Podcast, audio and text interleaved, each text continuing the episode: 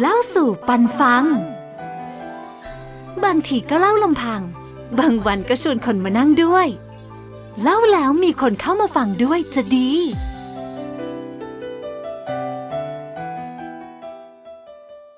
เล่าเรื่องของหลวงพ่อสง่าวัดหนองม่วง หรือว่าวัดบ้านหม้อคนละวัดกันนะครับ คุณผู้ฟังแต่หลวงพ่อเนี่ยเป็นหลวงพ่อองค์เดียวกัน เกจิอาจารย์ที่มากไปด้วยมากไปด้วย เวทมนต์คาถาของราชบุรีอยู่ใกล้ๆกรุงเทพนี่เองนะครับหลวงพ่อสง่าเนี่ยท่านเกิดที่ที่บ้านหม้อท่านเรียนที่นั่นนะฮะเกิดเรียนที่นั่นเลย แล้วก็บวชที่นั่นด้วย ท่านเกิด 2459 ครับ แล้วก็ละสังขารเมื่อปี 47 นะครับสิริรวมอายุ 78 ปีพรรษา 56 ท่านเอ่อบวชตอนแรกเลยเนี่ยคุณผู้ฟัง บวชที่วัดที่บ้านเกิดท่าน วัดบ้านหม้อนะครับ วัดบ้านหม้อนะฮะจริง ๆ แล้วท่านตอนท่านเป็นวัยรุ่นเนี่ยยังไม่บวชเนี่ยท่านก็ก็ก็ใช้ได้ หมายถึงว่าทำงานช่วยทางบ้าน แล้วก็ลูกผู้ชายยุคนั้นต้องมีวิชา ท่านก็ตะลอนไปเรื่อยแหละครับ ไปหมู่บ้านนู้นหมู่บ้านนี้ แสวงหาความรู้คาถาอาคมจากครูบาอาจารย์เก่งๆตั้งอย่างเป็นวัยรุ่นเป็นคราวาสนะฮะจนมีอยู่วันหนึ่ง ท่านไปที่วัดใส่อารักษ์ว่ากันว่ามีอาจารย์เชี่ยวชาญคาถาอาคมอยู่รูปหนึ่ง ท่านก็ไปหานะฮะไปขอเรียนวิชา แต่หลวงพ่อที่วัดไซอารักษ์ก็ถามท่านว่าเอ้ามาจากไหนเนี่ยนะพอทราบว่าท่านมาจากบ้านหม้อเนี่ยหลวงพ่อก็เลยบอกว่าน่า หายากกินไกลคอกเหลือเกินนะเรานะฮะประโยคนี้ หมายถึงว่า ใกล้ๆก็มีไม่ไม่รู้จักดูอะไรประมาณเนี้ยหลวงพ่อนึกได้อ๋อย่าปากคอกที่ที่หลวงพ่อวัดไซอารักษ์พูดถึงอ๋อก็วัดแถวบ้าน คือพระครูเจ้าอาวาสที่วัดบ้านหม้อนั่นเอง ท่านก็เลยประวารณาตัวเป็นศิษย์เล่าเรียนอาคม อยู่นานนะอยู่นานหลายปีเลยนะครับ จนจนแตกฉานนะฮะพออายุครบท่านก็เลยบวชที่วัดบ้านมอนั่นแหละนะครับ บวชที่วัดบ้านมอนั่นแหละ ตอนอายุ 20 นิดๆนะครับ มีพระอาจารย์กลิ่น วัดคงคาเป็นพระอุปชฌาพระอาจารย์เกลี้ยงวัดเฉลิมอาจเป็นพระกรรมวาจาจารย์ มีอาจารย์เซ้งอาจารย์แปะเป็นอนุสาวนาจารย์ เขาบอกว่าสมัยก่อนใช้พระคู่สวดพิธีกรรมสามรูปนะฮะ ท่านก็เรียนอยู่ที่นั่นจำพรรษาอยู่ที่นั่นนะครับ ก็แตกฉานได้นักธรรมตรีนักธรรมโทนะครับ วิชาอาคมต่างๆ ก็ได้จากพระอาจารย์แปะพระอาจารย์เปียที่วัดบ้านหม้อแหละนะฮะมีวิชาแพทย์แผนโบราณ วิชาสมุนไพรจริง ๆ เมื่อก่อนนะ คุณผู้ฟังลองสังเกตดูหลวงปู่หลวงพ่อ มักจะมีวิชาที่เกี่ยวกับพืชสมุนไพรแพทย์แผนโบราณ เอาไว้ส่งเคราะห์ญาติโยม คือโรงพยาบาลมันไม่ได้แพร่หลาย เหมือนกับร้านสะดวกซื้อเหมือนปัจจุบันนะครับ เอาไว้เรียกเก็บเงินคนไข้ เมื่อก่อนก็มีพระเนี่ยแหละครับ วัดก็อยู่ในชุมชนอยู่ในหมู่บ้าน พระก็มีวิชาความรู้ก็ส่งเคราะห์ญาติโยมนะครับ ท่านเชี่ยวชาญมากนะฮะจนกระทั่งปีประมาณ 2484 ที่วัดหนองม่วงเนี่ยขาดพระสงฆ์ผู้นำที่จะดูแลวัดนะครับ ชาวบ้าน ก็เลยพร้อมใจกันมานิมนต์หลวงพ่อสง่าให้ไปเป็นเจ้าอาวาสที่นั่นนะครับ ท่านพิจารณาแล้วท่านก็เลยไปไปอยู่ที่วัดหนองม่วงนะครับ ก็เป็นเจ้าอาวาสที่นั่น หลายคนอาจจะงงบอกว่าเอ้าหลวงพ่อสง่าวัดหนองม่วงลาดลาดลีหลวงพ่อสง่าวัดบ้านหม้อลาดลีตกลงมีกี่วัดมีกี่รูปอะไร รูปเดียวกันคุณผู้ฟังรูปเดียวกันนะครับ ท่านก็ไปเป็นเจ้าอาวาสที่นั่นแต่สุดท้ายท่านก็ สละนะท่านลาออกนะ แล้วก็กลับมามาจำวัดที่วัดบ้านหม้อบ้านท่าน บ้านเกิดท่านลาออกเจ้าวาดวัดหนองม่วงนะครับ ครูบาอาจารย์ของหลวงพ่อสง่าเนี่ยมีหลายรูปนะครับ หลวงปู่ดีวัดบ้านยางเก่งในด้าน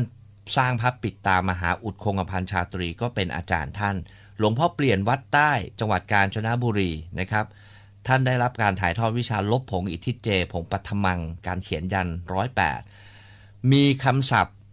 มีคำคล้องจองบอกเอาไว้สำหรับคนสะสมพระเครื่องบอกว่า ถ้าอยากเจ้าชู้ต้องวัดเหนือ อยากเป็นเสือต้องวัดใต้ เสือวัดใต้ก็หมายถึงหลวงพ่อเปลี่ยนวัดใต้จังหวัดกาญจนบุรีเนี่ยท่านเด่นดังเรื่องของมหาอุดคงกระพันเป็นยิ่งนัก แต่ถ้าเกิดเรื่องเสน่ห์เจ้าชมเจ้าชู้เนี่ยก็ต้องวัดเหนือนะฮะเออ หลวงพ่อช่างมาตากล้องก็ใช่เป็นครูบาอาจารย์ท่านรวมไปถึงหลวงพ่อเงินวัดดอนเยหอม ท่านก็ได้ครอบครูณเมตตานะครับ ได้รับการสอนการเจริญวิปัสสนา แล้วก็มีครูบาอาจารย์อื่น ๆ อีกหลายท่าน อย่างที่ผมบอกไปคุณผู้ฟังครับว่าท่านละสังขารปี 47 11 ปีโดยประมาณประมาณถึงตอนนี้นะครับ ฉะนั้นแล้วเนี่ยวัตถุมงคลของท่าน ยังพอค้นหาได้บนหิ้งพระ แล้วก็ตอนนี้ยังไม่ไม่แพงมาก แต่เดี๋ยวพรุ่งนี้ราคาแพงแล้วครับ พอเอามาเล่านะฮะนะฮะฟังจากครูบาอาจารย์ของท่าน ที่เด่นดังหลายหลายหลายหลายรูปหลายหลายองค์ ไม่แปลกใจครับว่าประสบการณ์อภิธิหารของความเข้มขลังผ่านวัตถุมงคลของท่านเป็นที่กล่าวขวากล่าวขานกันมากคุณผู้ฟังนะฮะมีอยู่ ครั้งหนึ่งหลังจากที่หลวงพ่อมรณาภาพละสังขารไปแล้วนะ ประมาณวันที่ 1 เมษาปี 47 หลวงพ่อละสังขารมีนา ที่วัดหนึ่งที่ราชบุรีเนี่ย เป็นวัดที่หลวงพ่อสง่าท่านอุปถัมภ์อยู่ดูแลอยู่นะครับเขามีพิธีเททองหล่อพระประธาน เพื่อเอาไว้ในในโบสถ์นะฮะหลังจากสร้างโบสถ์หลังใหม่ ปกติเนี่ยประธานฝ่ายสงฆ์จะเป็นหลวงพ่อสง่า แต่ว่าท่านหลวงพ่อท่านละสังขารไปก่อนเมื่อตอนปลายเดือนมีนานะฮะก่อนหน้าสักสองสาวันคณะกรรมการก็อะยังไงก็ต้องดำเนินการต่อตามเจตนาที่หลวงพ่อตั้งใจเอาไว้นะครับ ก็มีพิธีการหล่อพระประธานนะฮะก็มีชนวนมวลสารชาวว่มชาวบ้านก็เอามาลงว่างั้นเถอะนะครับหนึ่งในนั้นเนี่ยมีเหรียญของหลวงพ่อสง่าปี 37 นะฮะผสมลงไปด้วย ว่ากันว่าผสมลงไป4 50 เหรียญอะไรแบบนี้นะครับ ก็เอามาหลอมรวมกับโลหะอื่นๆ ที่ทางวัดจัดหาชาวบ้านมามอบให้บริจาคร่วมบุญกันสร้างพระประธานองค์ใหญ่นะฮะแต่จริง ๆ เหรียญเนี่ยหลวงพ่อท่านเตรียมไว้ให้ ก่อนที่ท่านจะลาสังขารแล้วละ่ะ เพื่อเอามาหลอมหลอมรวม ปรากฏว่าได้เลิกกำหนดเลิกผานาทีก็เอามาหลอม เขาเอาโลหะใส่เตาใส่ไฟเนี่ยตั้ง โลหะมันก็โดนความร้อนก็จะละลายรวมเป็นเนื้อเดียวกันใช่ไหมฮะก่อนที่จะเอามาเข้าบล็อกรีดเป็นแผ่น แล้วก็เอาเข้าไปสู่กระบวนการปั๊มผักคมผักเรื่องอะไรกันต่อไปนะฮะปรากฏว่าเหรียญที่เอาใส่ลงไปเนี่ยเป็นเหรียญปีสามเจ็ดเหรียญไม่มีห่วงคุณผู้ฟัง ไม่ยอมคือบางส่วนใหญ่ก็ไม่จม โลหะต้องจมถูกไหมบางส่วนก็ไม่ละลายคำว่าไม่ละลายเนี่ยไม่ไม่ได้หมายถึงเหรียญยังคงสภาพเดิมนะคือละลายบางส่วนละลายไม่หมดอะไรแบบเนี้ยนะครับ ก็ถือว่าไม่ละลาย ในเตาหลอมเนี่ยอุณหภูมิประมาณพันห้าร้อยถึงสองพันองศา คุณผู้ฟังลองนึกดูแล้วกันแล้วเหรียญโลหะธรรมดา ไม่ละลายนะฮะสุดท้ายช่างหลอกก็เลยต้องตักเหรียญออกมานะครับ ตักเหรียญของหลวงพ่อสง่าเนี่ยออกมา แล้วก็หลอมโลหะอื่นๆ ไปจน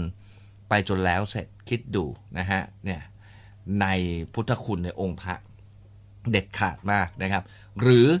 อประสบการณ์เรื่องมหา อุดอื่นๆ เขามีเล่ากันเอาไว้เยอะบันทึกกันเอาไว้มากครับคุณผู้ฟัง อย่างเช่นเเรื่องหนึ่งจากจากคุณลุงท่านหนึ่งที่บ้านอยู่ใกล้ๆวัดหนองม่วงนะฮะเล่าสู่ปันฟัง บางทีก็เล่าลำพัง บางวันก็ชวนคนมานั่งด้วย เล่าแล้วมีคนเข้ามาฟังด้วยจะดี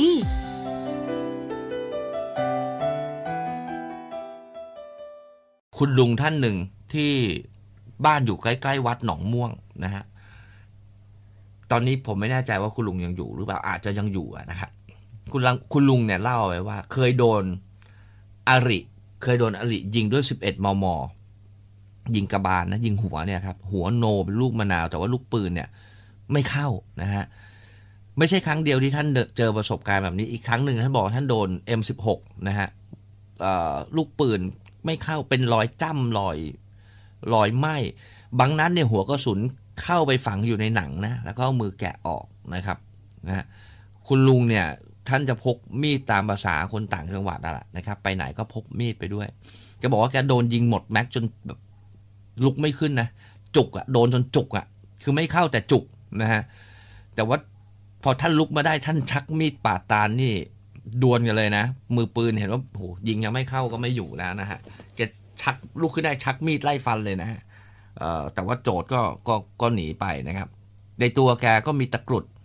นะฮะมีตะกรุดกับมีเหรียญหลวงพ่อสง่าเนี่ยสร้างวัตถุมงคลเอาไว้เยอะมากคุณผู้ฟังครับ ไม่ว่าจะเป็นพักเครื่องหรือว่าจะเป็นวัตถุมงคลประเภทเครื่องรางตะกรุด คนที่อยู่ละแวกนั้นบอกว่าโอ้โหตะกรุดเนี่ยเด็ดมากนะฮะตัวแกเองเนี่ยมีตะกรุดกับมีเหรียญนะฮะมีเหรียญในธรรมดา หรืออีกท่านหนึ่ง นะฮะคนนี้ก็มีเหรียญเขาบอกว่า เป็นเรื่องลูกศิษย์ของหลวงพ่อท่านหนึ่งนี่แหละเรื่องเกิดปีสักประมาณสามหกนะฮะท่านก็มากราบหลวงปู่หลวงพ่อเนี่ยแล้วก็ทำบุญกับวัดเช่าบูชาเหรียญไป เช่าไปเยอะเลยนะฮะกลับบ้านก็ไปแบ่ง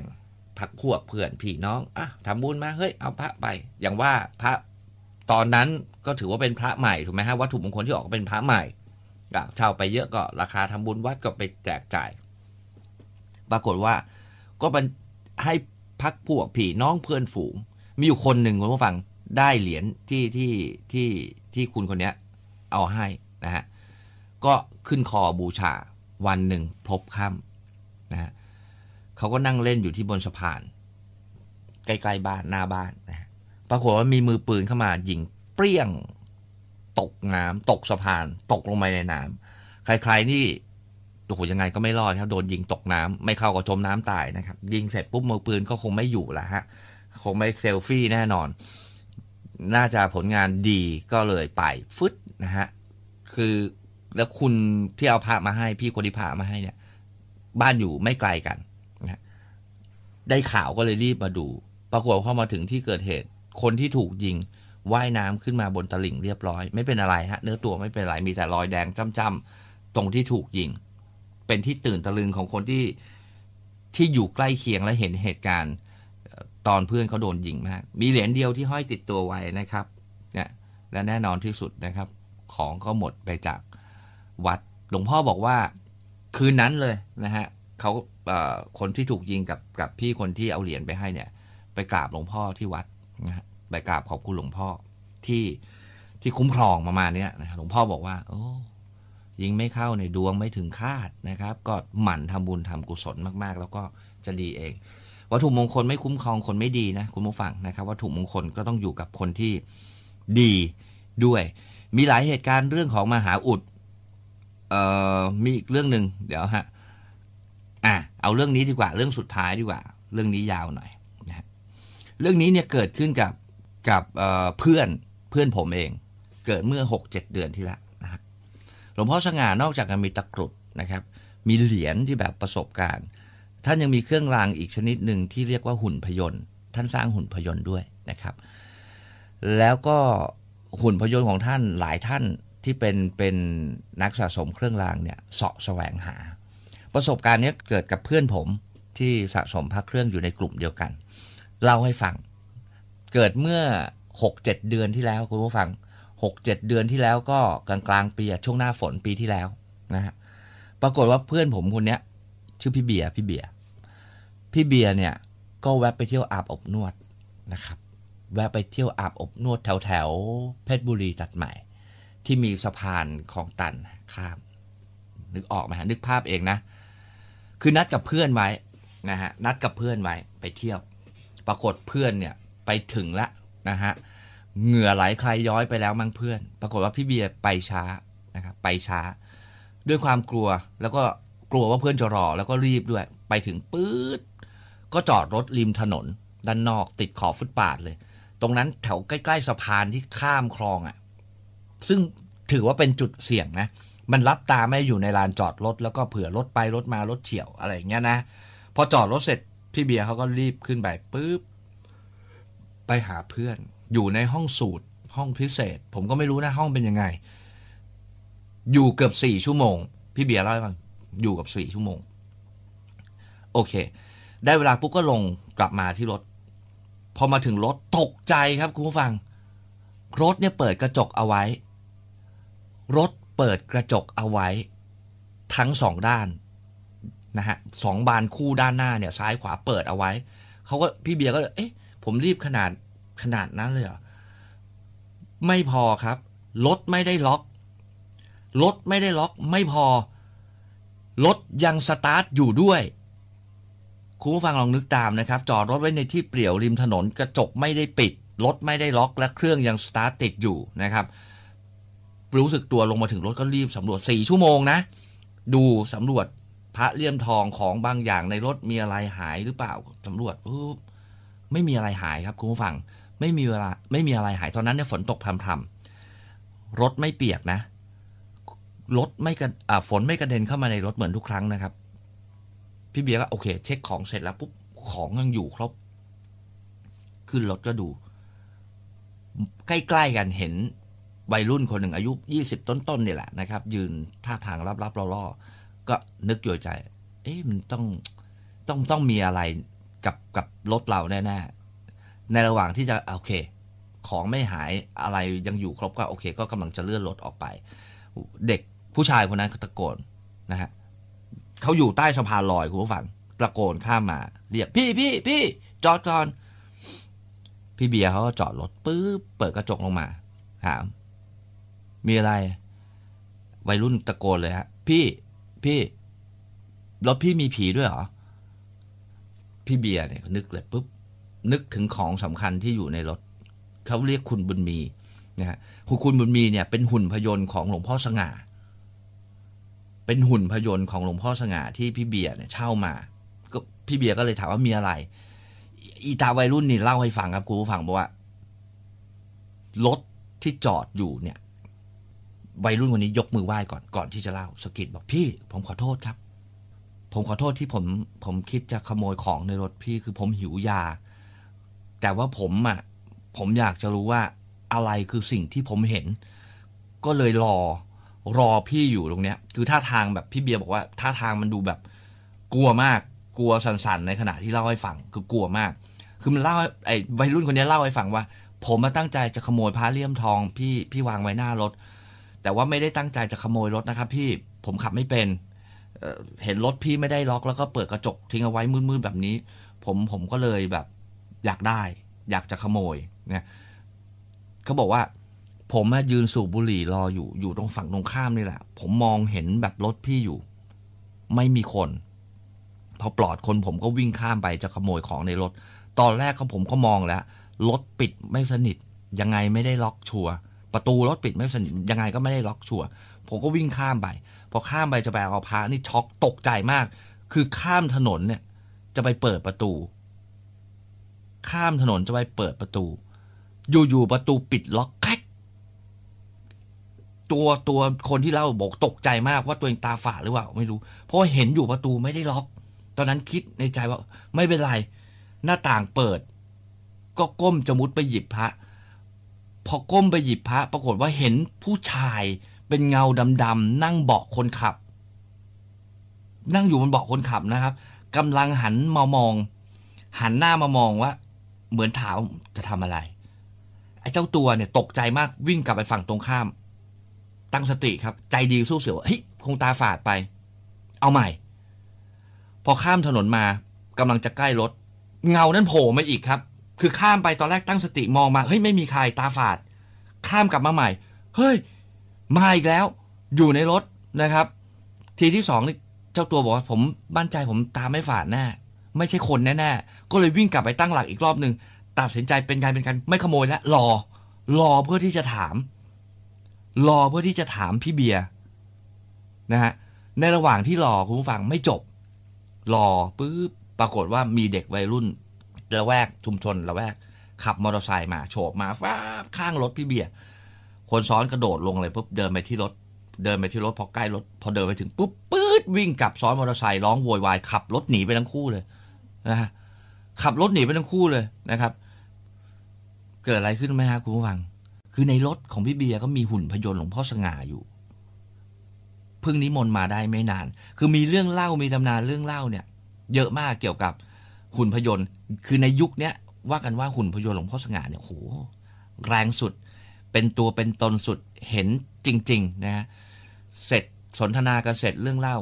พี่เบียร์ก็อะก็เอาสตุ้งสตังค์คาติปให้ถือว่าเป็นการเฝ้ารถไว้ให้นะฮะนะคุณผู้ฟังลองไปค้นหาดูนะครับ มีมียังมีให้บูชาอยู่นะฮะไม่แพงมาก เมื่อเมื่ออาทิตย์ที่แล้วผมเพิ่งขอบูชาจากพี่คนหนึ่งมาเหมือนกัน แล้วก็มีมีพี่คนหนึ่งบอกว่าอยากได้อะไรเงี้ย ก็หาไว้ให้แกไม่ได้กำไรด้วยเออผมมีอยู่แล้วผมมีอยู่แล้ว ผมมีตนหนึ่งตัวหนึ่งนะฮะเก็บไว้เนี่ยฮะเข้มขลังหลากหลายมาก คือวัตถุมงคลของท่าน ท่านบอกตั้งแต่ตอนท่านยังอยู่ว่า ถ้าท่านไม่อยู่แล้ว ให้เก็บไว้ให้ดีนะฮะแล้วของท่านยังไม่แพงคุณผู้ฟังไปค้นได้ หลวงพ่อสง่า วัดบ้านหม้อหลวงพ่อสง่าวัดหนองม่วง ท่านเป็นรูปเดียวกันนะฮะนะนี่คืออภินิหารนี่คือเรื่องแปลกเล่าสู่กันฟัง จะได้ไปค้นหาที่บ้านมีของดีติดตัวไว้คุ้มครองป้องภัยนะฮะเล่าสู่ปันฟัง บางทีก็เล่าลำพัง บางวันก็ชวนคนมานั่งด้วย เล่าแล้วมีคนเข้ามาฟังด้วยจะดี